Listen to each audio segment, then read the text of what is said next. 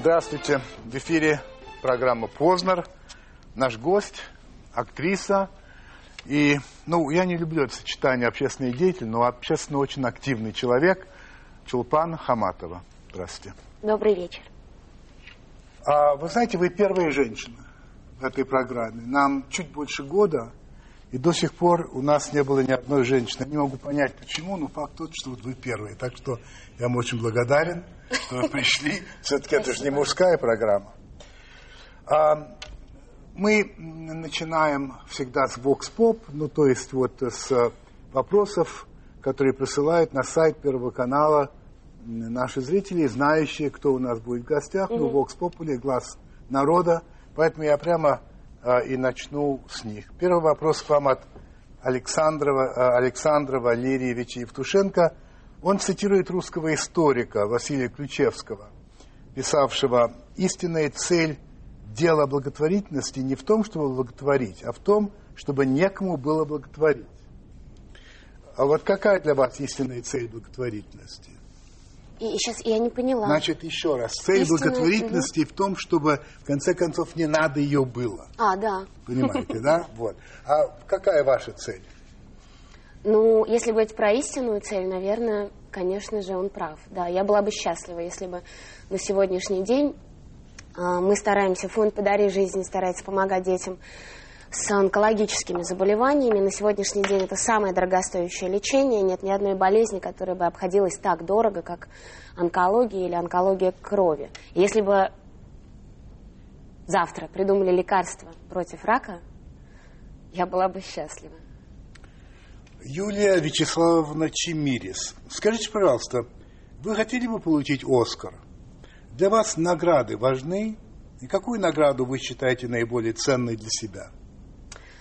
А, в, в таком глобальном смысле, конечно, достаточно бесполезная история. А, а, наверное, этот момент, когда ты сидишь, вся красивая, в украшениях, а, похожая на маленький день рождения, какой-то праздник. Может быть, это, наверное, самое приятное, что есть в этих церемониях. Такие праздники для артистов и для людей, которые делают кино. Но по большому счету, сейчас, если я сейчас буду говорить, что я не хочу получить Оскар, конечно же, это будет кокетство. А, да, мне было бы интересно прожить вот этот момент. Но не до такой степени, чтобы сейчас все бросить и к нему стремиться. Владимир Федорович Богат. э, Скажите, пожалуйста, где вам интереснее работать? В России или за рубежом? И вообще, есть ли разница? А, Невозможно так сказать. И иногда за рубежом очень интересные проекты, а в России очень неинтересные, такие сухие, формальные. Иногда наоборот. Все зависит от художника. У художников нет э, такой какой-то прямой ментальности, национальности. И м, я этого так не ощущаю. Вы работали в Германии, да? Где вы работали за рубежом? Германия, Австрия. Последняя моя картина была в Португалии. Португалия. Лев Анатольевич Истомин в 2005 году в интервью «Российская, «Российская неделя» на вопрос, что вы можете сказать о нашей современной жизни, вы ответили следующее. Очень хочется жить в демократическом обществе и чувствовать, что меня, гражданку России, родная страна в обиду не даст. Вопрос следующий. Как, как-то изменилась ваша позиция за четыре с половиной года? Стало ли, на ваш взгляд, наше государство более демократическим или, может быть, наоборот? Ой, у меня изменилось. Наверное, глобальное, что э, во мне изменилось, это то, что я стала больше видеть людей. Если э, тогда м, была какая-то достаточно, было достаточно схематическое представление, я помню, с чем были связаны эти слова. Это была программа розыгрыша, я очень испугалась. И я поняла, что я даже как а, известная там популярная артистка, мне некому обратиться за помощью, настолько у меня было паническое, паническое состояние. И я подумала, что же, как же живут люди, у которых даже нет ну, ни связи, ни знакомств. И в тот момент мне было страшно, я на самом деле думала, что все-таки я хочу жить в стране, которая любит своих граждан и не даст в обиду. Но потом случилось очень много всевозможных э, шагов в моей жизни, и, например, там было нападение такого фаната, не, не очень клинически здорового, и мне помогли в милиции, а там, в другой раз мне помогли в милиции. И все это вот зависит, вот наша страна, это, мне кажется, мы вот, вот такие конкретные личности. Вот хороший человек, вот не очень хороший. И вот так вот сейчас обобщать я уже не могу. Михаил Трофимович Куракин спрашивает. Недавно читал ваше интервью в одном из протестантских журналов. Сегодня в России отношения между верующими различных деноминаций и конфессий очень напряженные. Наверху вроде бы декларируется мир и дружба, а на самом деле отношения между людьми разных религиозных взглядов не очень нормальные. Чем вы это объясняете? Вообще думаете ли вы об этом? А, не знаю, что это за журнал, но я объясняю тем, что когда неспокойная, нестабильная жизнь, всегда нужно найти крайнего, и а крайнего по другой вере найти очень легко и быстро, и оправдать все это легко и быстро. И мне кажется, это просто говорит о вот такой не, нестабильности почвы э, на сегодняшний день жизни в России. Поэтому проще обвинить таджика или узбека в том, что я как москвич плохо живу. Или мусульмана и, да. и так далее. Анна Ягина, как по-вашему, простой вопрос, чего не хватает России? Мне кажется, инициативности людям. Так. Э, вот этого ощущения, что не кто-то там за меня это сделает. И не корите, не вините, а, а самому делать. Как у Бродского, он, не помню где, он говорил, что что в России несколько поколений было в, вытравлялось вот это чувство э, действия и поступков. То, что мы забыли, что такое действовать самостоятельно, и за нас всегда все решали, и, наверное, мы сейчас получаем... Да. Еще ну, в это время свою. родилась такая мудрость, что инициатива наказуема, да? Да, вот, пожалуйста. Да. Валентин Сергеевич Краснов.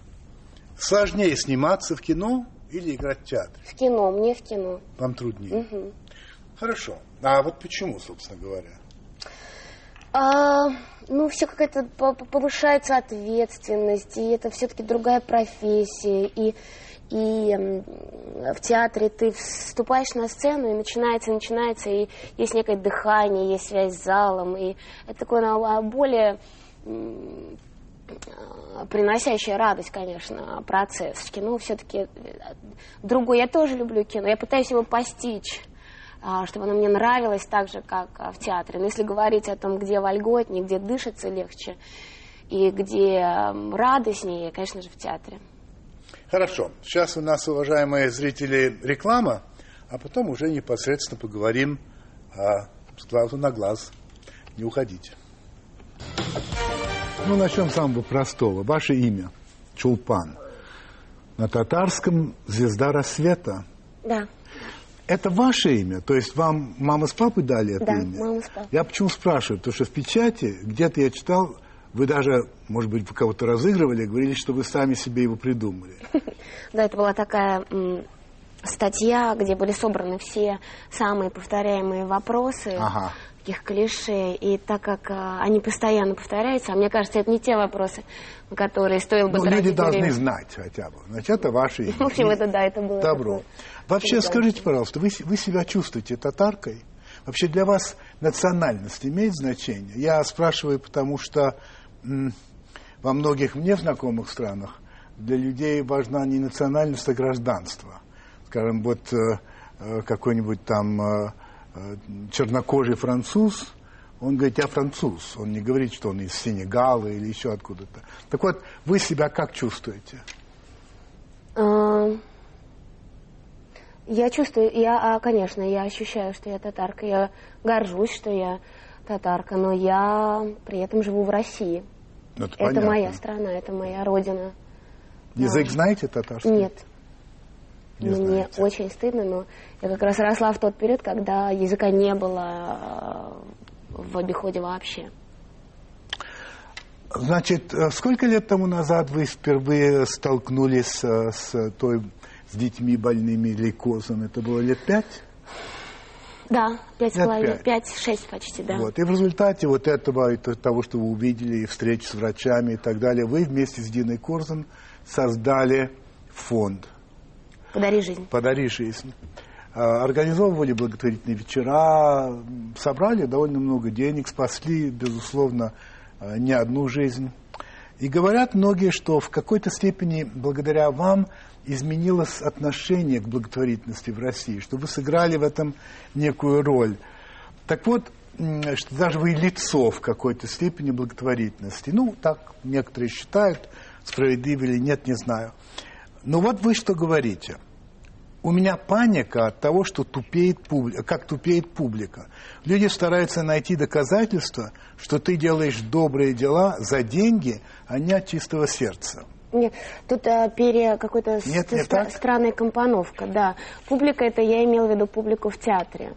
Про то, как А, люди с- хорошо. слушают, а, это, была, это, это были зрители. Так. А, А вообще есть тут это? Я почему вас спрашиваю? У меня в, в программе недавно был Тед Тернер, ну, американский миллиардер, создавший CNN.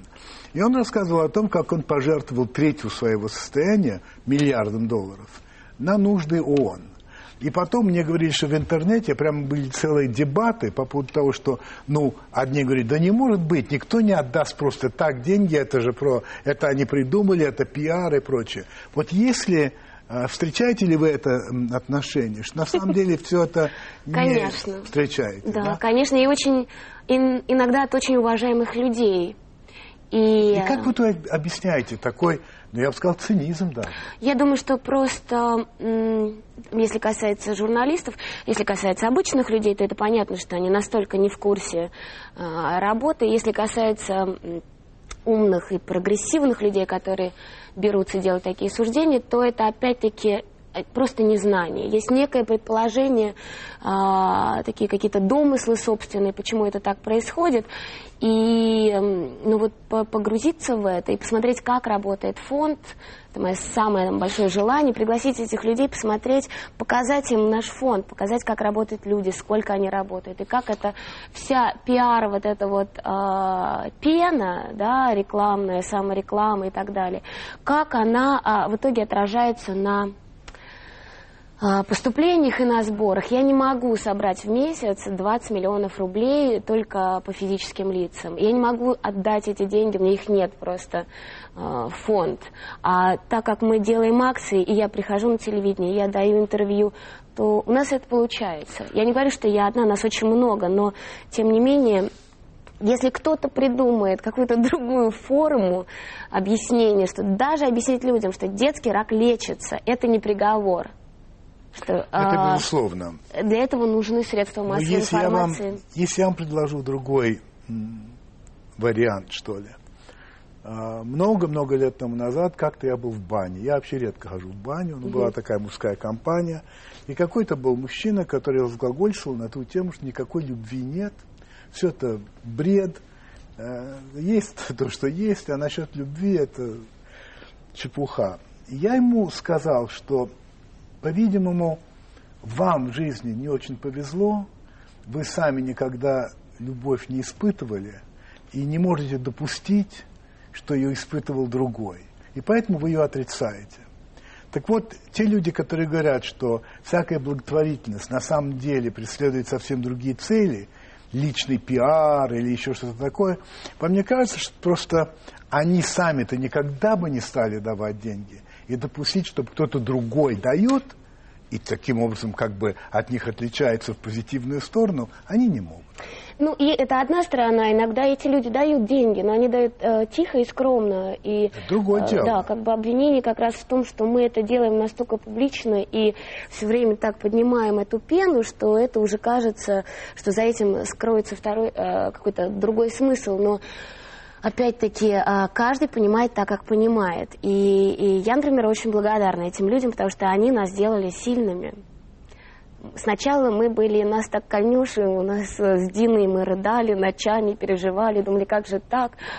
А потом э, э, шаг за шагом, статья за статьей, мы понимали, что да, ну не, невозможно всем объяснить, невозможно если человек с этим не столкнется, и дай бог он никогда с этим не столкнется, то понять, конечно, трудно. Они счастливые люди, они не видели Э, этого ребенка, на которого нужно в течение двух дней собрать 15 тысяч евро срочно сейчас, и он им не снится, и а, вот он, вот он живет где-то, пишет, работает, и поэтому имеет право думать так, как он думает. Работающий у вас в фонде, или, по крайней мере, принимающий в этом участие, Валерий Панюшкин, как-то сказал, что не нужно получить миллион от одного человека, а нужно получить по рублю от миллиона человек. Да, это наша гордость. Мне кажется, а, вот последний там в этом году с прошлого концерта мы переломили это а, а, по крайней мере, по поступлениям в фонд, что раньше у нас очень много было серьезных и юридических комп... Юрлиц, и каких-то компаний, и просто богатых людей. Но мы стали думать о том, как можно сделать так, чтобы каждый человек понимал сопричастность к этому. Что не от того, что там кто-то, какой-то олигарх передаст миллион долларов, будет, а от меня, от моих 10 рублей или от 100 рублей. И от этого были выпущены карты «Подари жизнь» э, совместно со Сбербанком, специальная благотворительная карта, когда ты расплачиваешься, и крохотная сумма, которую ты даже не ощущаешь, она начинает превращаться. И когда после концерта, который мы делали опять-таки с учетом на большую публику мы собрали за 11 дней 24 миллиона рублей со средним взносом в 100 рублей. Мы поняли, что нам удалось То переломить. перелом. Да. Вот в недавнем послании Федеральному собранию президент Медведев а, посвятил благотворительности целый раздел, я его процитирую – поправки в законодательство будут направлены на упрощение работы тем некоммерческим организациям, которые ведут благотворительную деятельность и помогают социально незащищенным гражданам. Так говорится в послании. Дальше он говорит, мы поддержим тех, кто бескорыстно посвящает свой труд и время другим людям. Но вот предприниматели, многие, продолжают утверждать, что те, которые занимаются благотворительностью, все равно их облагают налогами, иногда даже двойным налогом. Вот э, чего бы вы хотели от государства вот в этом отношении? Вы бы чего хотели? Ну, конечно, помощи. Которая конечно, выражается в чем? А, в, в удобстве людям, которые готовы помогать, сделать это. И в удобстве а, некоммерческих организаций, благотворительных организаций принимать эту помощь, потому что желание есть, но такое количество неудобства в законах, что э, получается, что выгоднее даже иногда, например, помочь обманывая государство. А вот скажите мне, пожалуйста, вот это вот неудобство, которое вы называете, ну, то есть вы называете это общим словом, неудобство. Да. Хотя речь идет Там о много, множестве. Множество, да. Как вы думаете, это случайно? Вот это вот множество всяких Нет, штук? безусловно, нет. Конечно же, это возникло тогда, когда на благотворительности стали делать всевозможные махинации не в пользу детей, ой, или там не в пользу Вообще не в пользу. благотворительности. Э, и, и это до сих пор есть и сплошь и рядом, и мы сталкиваемся с тем, что иногда наши дети, э, которым помогает наш фонд, которые выписались, а иногда даже и ушли от нас, вдруг появляются на других сайтах, э, то есть сайты или организации даже, а, мошенников. Это, это есть, конечно, это нужно отслеживать, но это не должно, вот это вот все плохое, не должно так тормозить и не должно так мешать тому, по крупице собирающемуся хорошему. То есть нужно так, чтобы государство тогда, а как человеку, очередь, вот помогло. человеку, вот понимать, что, а вот это вот, да, это нормальный, честный фонд и так далее. А вот это, вот каким образом? Проверять. что проверять, самому проверять. проверять. Да, к сожалению. Да, должны быть сайты, да, ты, ты, ты, если ты отправил деньги, а, то ты должен увидеть, что они поступили на ребенка, если мы, я говорю про свой сайт, э, про наш сайт, извините, э, для нас это, когда меня и Дине, мне и Дине сказали, что нужно организовывать фонд, а мы очень этого не хотели, потому что мы так надеялись, что будет адресная просто помощь. Вот сейчас поможем купить вот этот аппарат, потом вот купим этот аппарат. Но фонда, и там на первом концерте мы кричали, что мы не фонд, это не фонд, и к фонду не имеет никакого отношения, потому что со словом фонд ассоциировалось только... Негатив. Да. И когда все-таки нас убедили, что, к сожалению, законы таковы, что мы не можем там больше какой-то суммы собирать а, без тендера или без а, того, что эти деньги потом будут разыгрываться, а мы 60 тысяч рублей для онкологии это ничто, к сожалению, и пришлось организовывать фонд, то мы тогда с Диной сказали, что главное условие, чтобы это было все прозрачно, потому что ни я, ни Дина, у нас нет экономического образования, у нас есть только доверие к тем людям, с которыми мы пускаемся в, этом, в это плавание, и есть наши имена, которые, которыми мы дорожим, естественно. Поэтому, если мы хотим, чтобы люди нам доверяли, мы должны быть прозрачны и открыты до такой степени, что каждые 10 рублей, поступившие на счет, тут же должны автоматически а, появляться на сайте, о том, что Петрова такая-то, такая-то направила 10 рублей. В этом там, месяце было потрачено вот на эти деньги, которые были собраны, вот на эти лекарства, чтобы была полная отчетность, чтобы люди видели, как работают их деньги, на что они сдают эти деньги, и каждый раз сейчас, приходя куда-нибудь и видя кэшбоксы, э, которые собираются на там, детские дома и не видя там адреса или телефон, у меня Это начинаются конвульсии. Сплошь и рядом. Это видишь на бензоколонках на некоторых, Да, некоторых потому что ну, этого не может быть. Э, Может быть, это чистая и прозрачная организация, но не указать адреса или телефона, по которому я могу позвонить и узнать все, что мне требуется по поводу моих 110 рублей, куда они пойдут, на кого они пойдут, такого быть не может. И там, там несколько раз я даже устраивала, пыталась все-таки а, узнать, что это за фонды, потому что эти а, организации, которые поступают так, они, естественно, наносят сразу же удар тем организациям, которые пытаются быть открытыми. Знаете, вот в вопросах, которые были присланы на сайт Первого канала, значительная часть, большая часть была именно связана с вашей деятельностью в этой области благотворительности. И меньше а, в части ну, актерской. Хотя тоже были вопросы. И у меня будет то же самое. Ну, к тому же я, а, к счастью, не критик э, ни кино, ни телевидения, ни театра. И э, поэтому я все-таки один вопрос я вам зад- задам, может быть, два. Но у меня больше вас, вы меня больше гораздо интересуете как, ну просто как человек в целом, а не только как замечательная актриса. А, наверное, вы знаете эту историю. Значит, это было много лет тому назад. Снимался фильм, который назывался «Марафонец».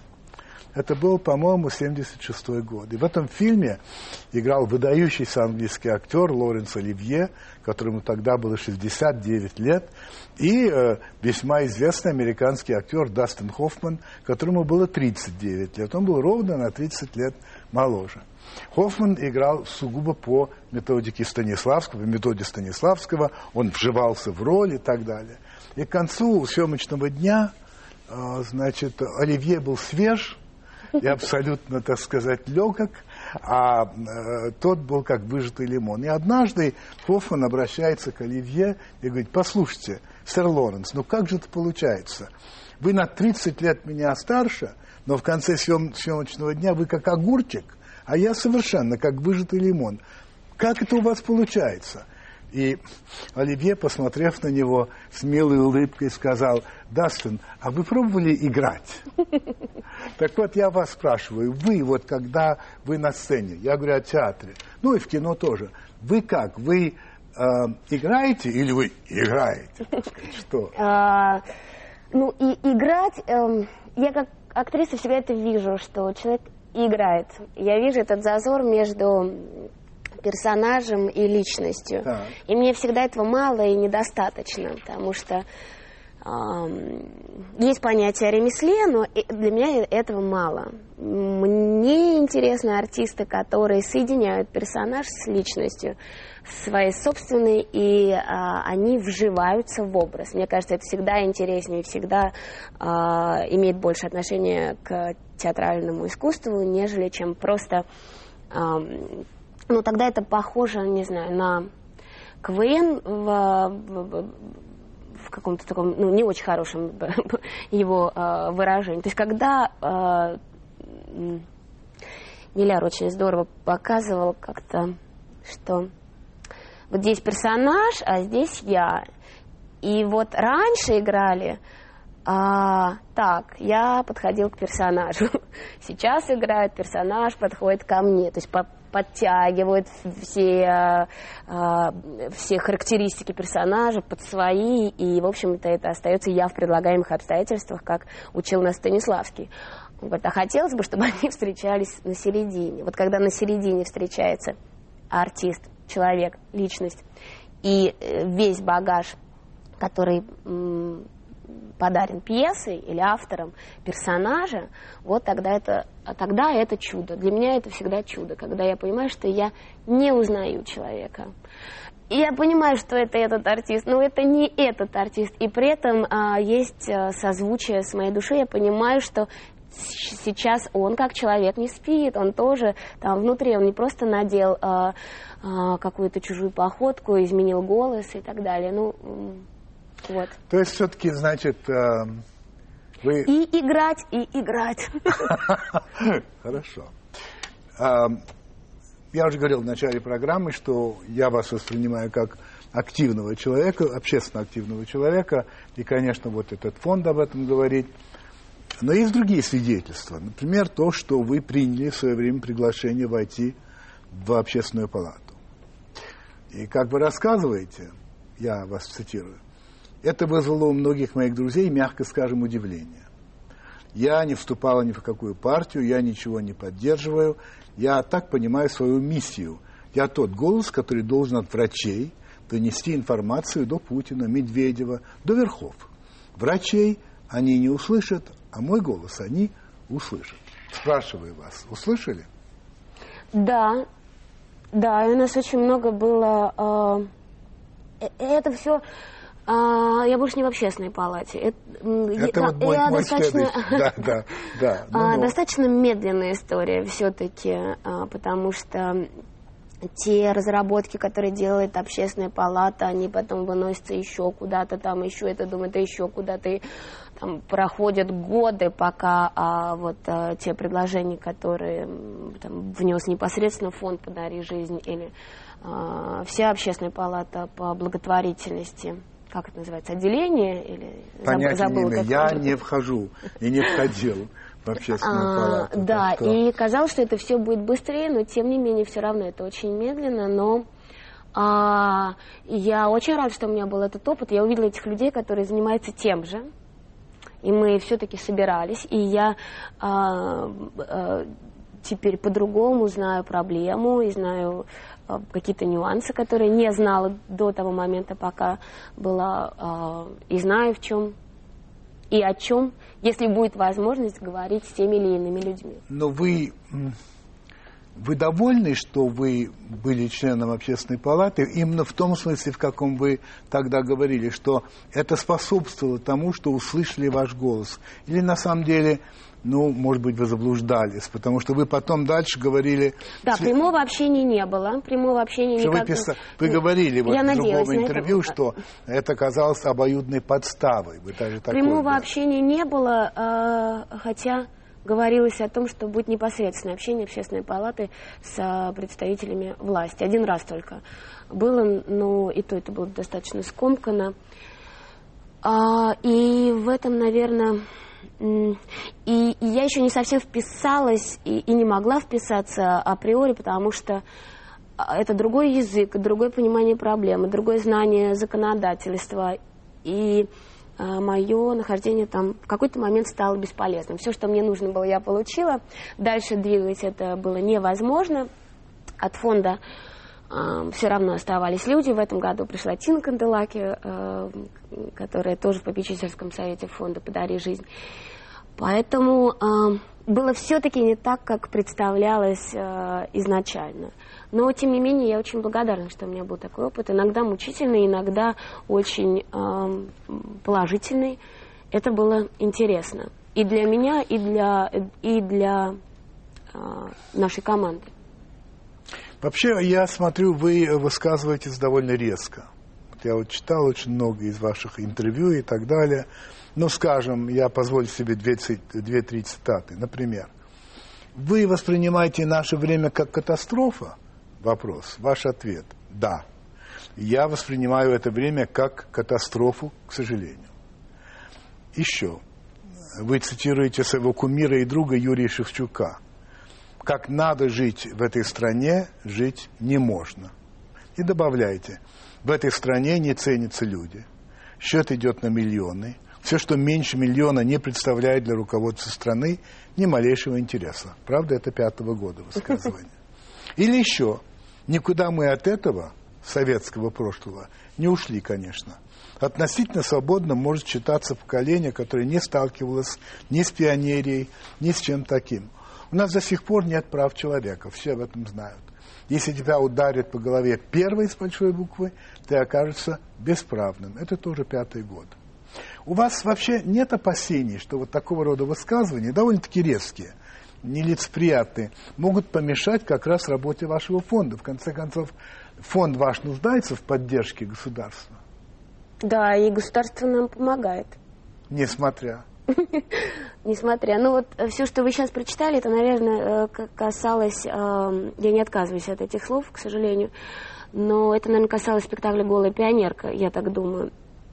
А, да, но все равно, мне кажется, я достаточно скромна в... в... Я же говорю не о скромности, вы очень, как вам сказать, вы очень твердо говорите то, что думаете. Другие люди часто ходят вокруг да, это, да около, да еще считают, ну, может быть, лучше так не сказать, может быть, эдак. Uh, у вас uh, совершенно другой подход, лично мне очень импонирующий. Ну, но... а, нет, это, это не мешает. И я все-таки надеюсь, что, что меня слышат правильно. У меня ну, у меня нет такого, к счастью, Господи, э, страха, что если я скажу то, что я думаю, э, это будет как-то неправильно понято, и я потом не смогу э, говорить на прежние темы, на которые мы говорили э, с представителями власти, например, там, по, по строительству э, нового центра. Он, кстати, строится? Он строится, да. Он, должен, он действительно будет сдан в 2011 году? И этого я не могу сказать, но ну, мы все надеемся, да. Да, он строится, иногда он строится, не прекращаясь ни днем, ни ночью. И да, мы уже, меня врачи приглашали, мы ездили э, в Германию смотреть уже как будут выглядеть палаты, коридоры. И, конечно, когда это видишь... Вы ездили в Германию? Амура. Да, у нас э, строительство ведет немецкая компания, а, так как они умеют Но это у нас же будет Но стройки у нас, да. И, если я правильно помню, этот центр будет чуть ли не самым передовым вообще в Европе. Так говорят наши врачи. И что даже будут приезжать, возможно, к нам лечиться из других стран. Вообще, да. Вообще, эта идея, а, ну, вот этой вот сети... А, Э, этого проекта, потому что есть разные специфики э, лечения в Германии, в Израиле и так далее. Вот недавно в Екатеринбург приезжал немецкий ребенок, немецкие врачи отправили немецкого ребенка лечиться в Екатеринбург, потому что именно в Екатеринбурге э, было подходящее для именно этого диагноза лечение. Поэтому они взяли и отправили его из продвинутой Германии в Россию. И э, уже не говоря о том, что есть специфика крови у нас другая и так далее, что все-таки этот взаимообмен нужен, что мы, естественно, никуда без Европы не можем двинуться, потому что у нас нет банка доноров костного мозга и специалистов, и техники и так далее, все равно есть этот э, взаимообмен. Но и есть надежда, что и э, западные врачи и западные пациенты тоже будут пользоваться по мере необходимости этой клиникой. Это было бы интересно. Некорректный вопрос я сейчас вам задам. Вот э, в один прекрасный день э, вам сказали бы, значит так, либо профессия, либо ваша деятельность с фондом. И то, и другое не пойдет. Выбирайте. Что вы бы сделали? А мне дадут э, денег на то, чтобы заниматься фондом? Да. Да, фондом. точно, да? Ну да. Я так думаю. Хорошо. А, я без удивления а, узнал, что вы очень плохо относитесь к российскому телевидению. Ну, просто очень плохо. Я э, вас цитирую. Наше телевидение чудовищное, скучное, пошлое, грязное, неприятное.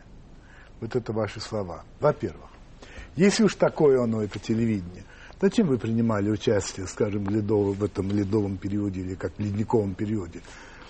Это же ведь телевидение, причем чисто телевизионное.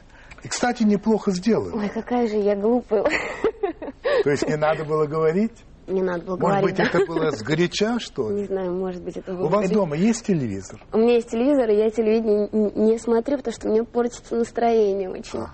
А, а, А что вот Ну, портит вам телевидение это, это, не- это, вы даже себе не представляете, что это за сила. Это невероятная, ам, Это я-то не представляю. это такая, э, мне казалось, что ну это не так, ну и что, ну, ну это не так, нет. Когда меня уговаривали, говорили, что почему, какие плюсы и минусы катания на коньках, я говорила, да не может такого быть, да не, да не так это, не... И в тот момент, когда я каталась на коньках, ничего не говоря ни о фонде, только изредка там спортсмены передавали приветы детям или ходили в больницу, или кто-то там из жюри как-то косвенно. И пока я каталась на коньках, в три раза больше были поступления а, от обычных людей через Сбербанк. И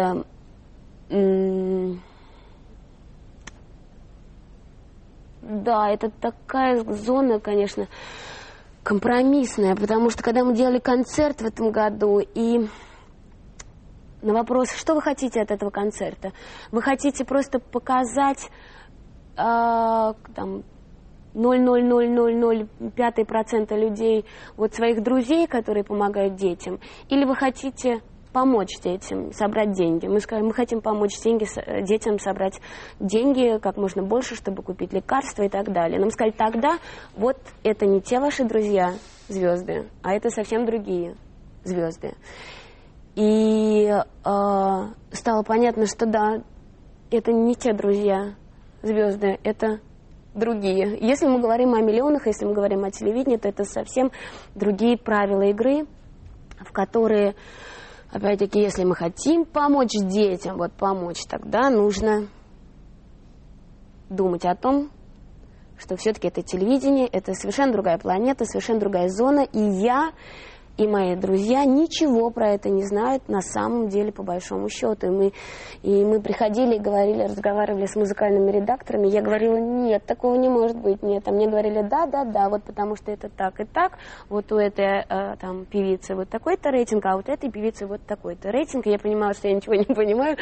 И как-то думала, что э, хорошо, все равно нам нужно э, сделать главное, ради чего мы все это затеяли. Вот. Поэтому я каталась на коньках. Я могу сказать, что я с радостью каталась на коньках. Мне очень нравился этот проект. А, У меня сил не было, правда, все это совмещать. Но по сути он очень красивый. И когда я говорила про а, чудовищность и пошлость телевидения, я, наверное, имела в виду не это. Просто а, ну, какая-то какая-то, я не знаю, какая-то философия такая, с которой я не могу э, ужиться, с которой я не могу справиться, которая меня пугает не по отношению к себе, не по отношению там, э, к стране, которая, к людям, которые сейчас, а по отношению, наверное, вообще в, вот, в перспективе, как это будет развиваться. Вот. Еще о телевидении. Как-то вы сказали, что нынешнее время напоминает, напоминает вам заморозки после хрущевской оттепели. Меня вот удивило, потому что вас тогда на свете еще не было. Вам всего 34 года, а Хрущев это уже 40 лет. Ну, неважно, вы так сказали. И далее так. А, Один из показателей того, что вроде заморозки, а, вы считаете отсутствие живых эфиров на телевидении. Кстати, у нас с вами живой Я эфир. очень удивилась. Да. И вы говорите. И мне, например, страшно, потому что мне казалось, что мы начинаем жить в свободном обществе, а на самом деле ничего подобного. Присутствует только одна точка зрения. Остальные никогда не будут услышаны, потому что будут так или иначе задавлены. При этом, однако, вы же сами говорите, что все начинается снизу. Вот послушайте себя. Не свобода в страхе людей. Пускай дети умирают дома, но мы не будем поднимать в прессу волну против чиновников Минздрава, и это позиция врачей. Вот скажите, пожалуйста, мы требуем от властей свободы, при том, что сами ничего для этого не делаем, для свободы. Ну, в массе своей. Ведь это так? Да, я про это и говорила, да. Да, мне кажется, что... Но первая причина-то где? Да, конечно. Поэтому и э, есть возможность этой манипуляции, потому что всех... Э, все приняли некую данность, видимо, настолько все привыкли, что вот власть меняется, одна сменяет другую, а мы вот то, что нам скажут, так и будем плыть в том, в том русле, э, в том направлении, куда нас э, повернет стрелочник. Ну, Вы себя чувствуете свобод... считаете свободным человеком? А, да, я... А... Нет, когда я стою в пробке и жду два часа а, в тот момент... Я не об этом, вы же понимаете. Я понимаю, что я, конечно, стою и жду, и не иду сжигать себя на площади Маяковского в этот момент. Из-за пробки не стоит. А, а скажите, пожалуйста, как вы относитесь к деньгам? Э, хорошо. Хорошо. Они что для вас значат? Независимость, свобода в какой-то степени, безусловно. Пока они не, не, а, не начинают работать против этой свободы и против независимости. Я думаю, что большое количество денег, оно, конечно, а, рождает большое, большее количество ответственности и, и несвободы. Почему вам кажется, в России традиционно а, народ плохо относится к людям, у которых много денег? Вот если бы, скажем, вас любят, но если бы завтра узнали, что у Чулпан Хаматова есть там 100 миллионов долларов, я думаю, отношение к вам изменилось. Я не уверен, но думаю, что скорее всего. В чем дело? Я думаю, что это не традиционно, я думаю, что это какие-то догадки э, людей, как эти деньги были получены. Мне кажется, дело в этом, что мы опять-таки в силу того, что мы не можем этого понять, поэтому и не допускаем, что большие деньги можно заработать честным путем.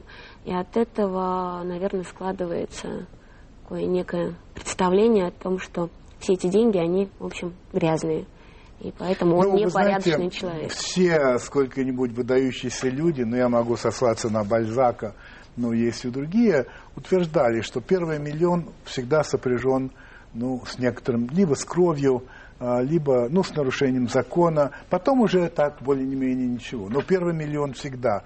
Но тем не менее, вот такого э, негативного отношения к людям а, имущим я нигде не встречал как, какой я встречаю в России. Поразительная вещь. Мне кажется, это опять-таки э, вот эта наша ментальность, что если я... Я сама столкнулась один раз, я ехала на машине, у меня была Peugeot 206, иномарка, это было лет 8 назад, наверное, и люди чистили снег, и я очень торопилась, и мне надо было проехать, и они кололи лед, и я им сигналила, и в тот момент, когда я приезжала, меня забросали этим снегом с криками там что-то про, про буржуйство и так понятно, далее. Понятно. Если ты сам не можешь это сделать, то тебе нужно найти виноватого. Вот э, он виноват, вот, и все просто сразу становится легко жить, потому что э, не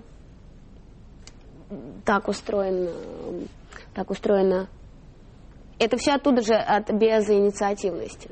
Потому что я не сдавался себе целью заработать миллион, и, и не буду ей задаваться. Поэтому мне надо как-то оправдать и богатых, оправдать людей, а, которые там, как а, Тернер, тратят э, миллиард на благотворительность. Пять лет тому назад вы считали, что вы можете уехать из России. Вы сказали так. Я не хочу уезжать. Хотя не знаю, простят ли меня за это мои дети. Впрочем, кто знает, что произойдет здесь в дальнейшем. Может, через какое-то время я заберу всех и уеду. Но сегодня я все еще верю, что в нашей стране все будет хорошо. Это было пять лет назад. Сегодня у вас э, такое же настроение? А, да, но сегодня у меня, у меня есть... У меня есть какой-то корабль, который я не могу бросить. Это наш фонд.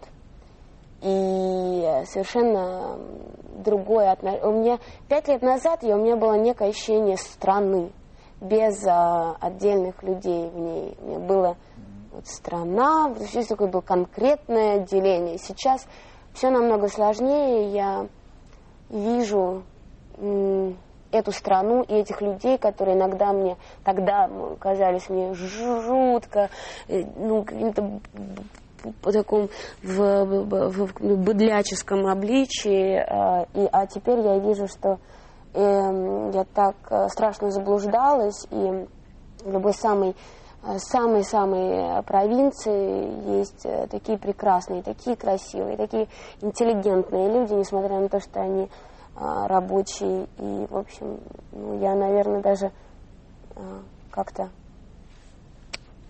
Нет, сейчас, а, сейчас нет такой категоричности. К вам обращается Марсель Пруст с десятью вопросами, и он просто отвечает на них коротко. Ой. Какую черту вы более всего не любите в себе? В себе? Угу. Малодушие. В каких случаях вы лжете?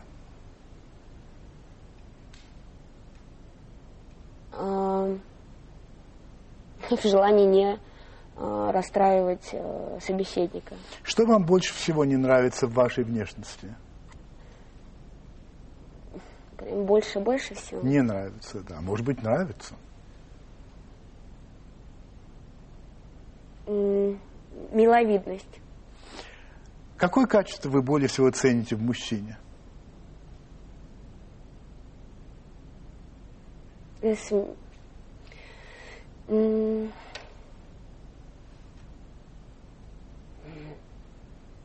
А, бесстрашие. Чем вы более всего дорожите? Близкими. Назовите три ваших любимых писателя, если можете. Mm. Если нет, то нет. Может быть, гораздо больше, чем три. Да, гораздо больше, и мне будет Тогда оставим, конечно. О чем вы более всего сожалеете? О том, что я училась в школе советской, как в советской школе, и не думала о том, что э, это самое было прекрасное время получать э, и станови, знания и, и становиться умной. Какой недостаток вы легче всего прощаете? Слабость. В чем принципиальное отличие, на ваш взгляд, женщины и мужчины? Принципиальное, не биологическое. Ну, наверное, уметь, умение прощать. Представь перед Богом, что вы скажете ему?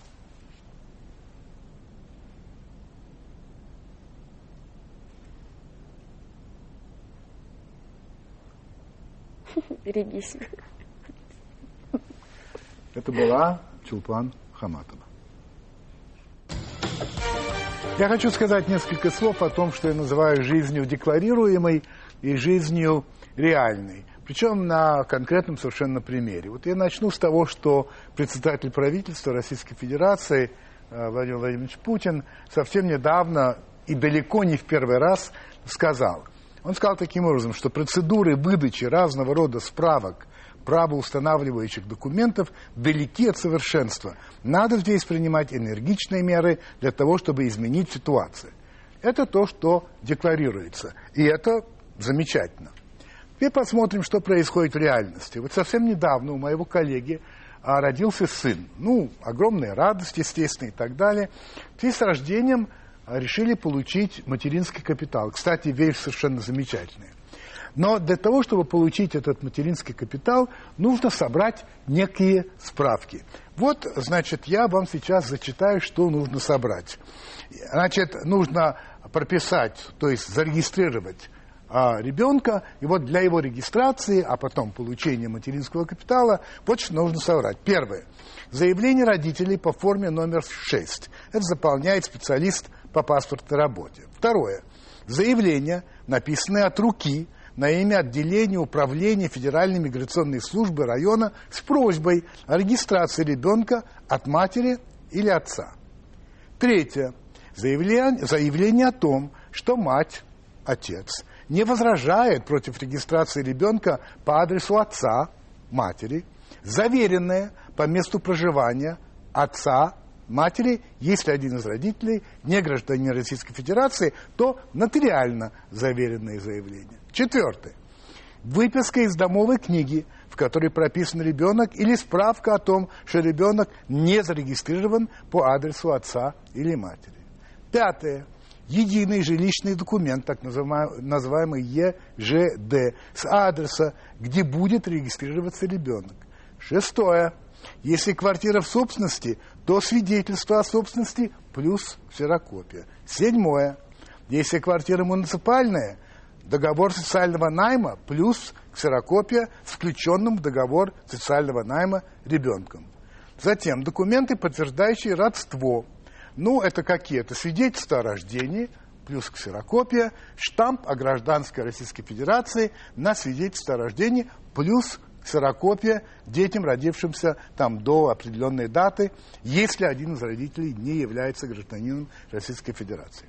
И, наконец, паспорт матери, отца и, конечно, обязательно личное присутствие.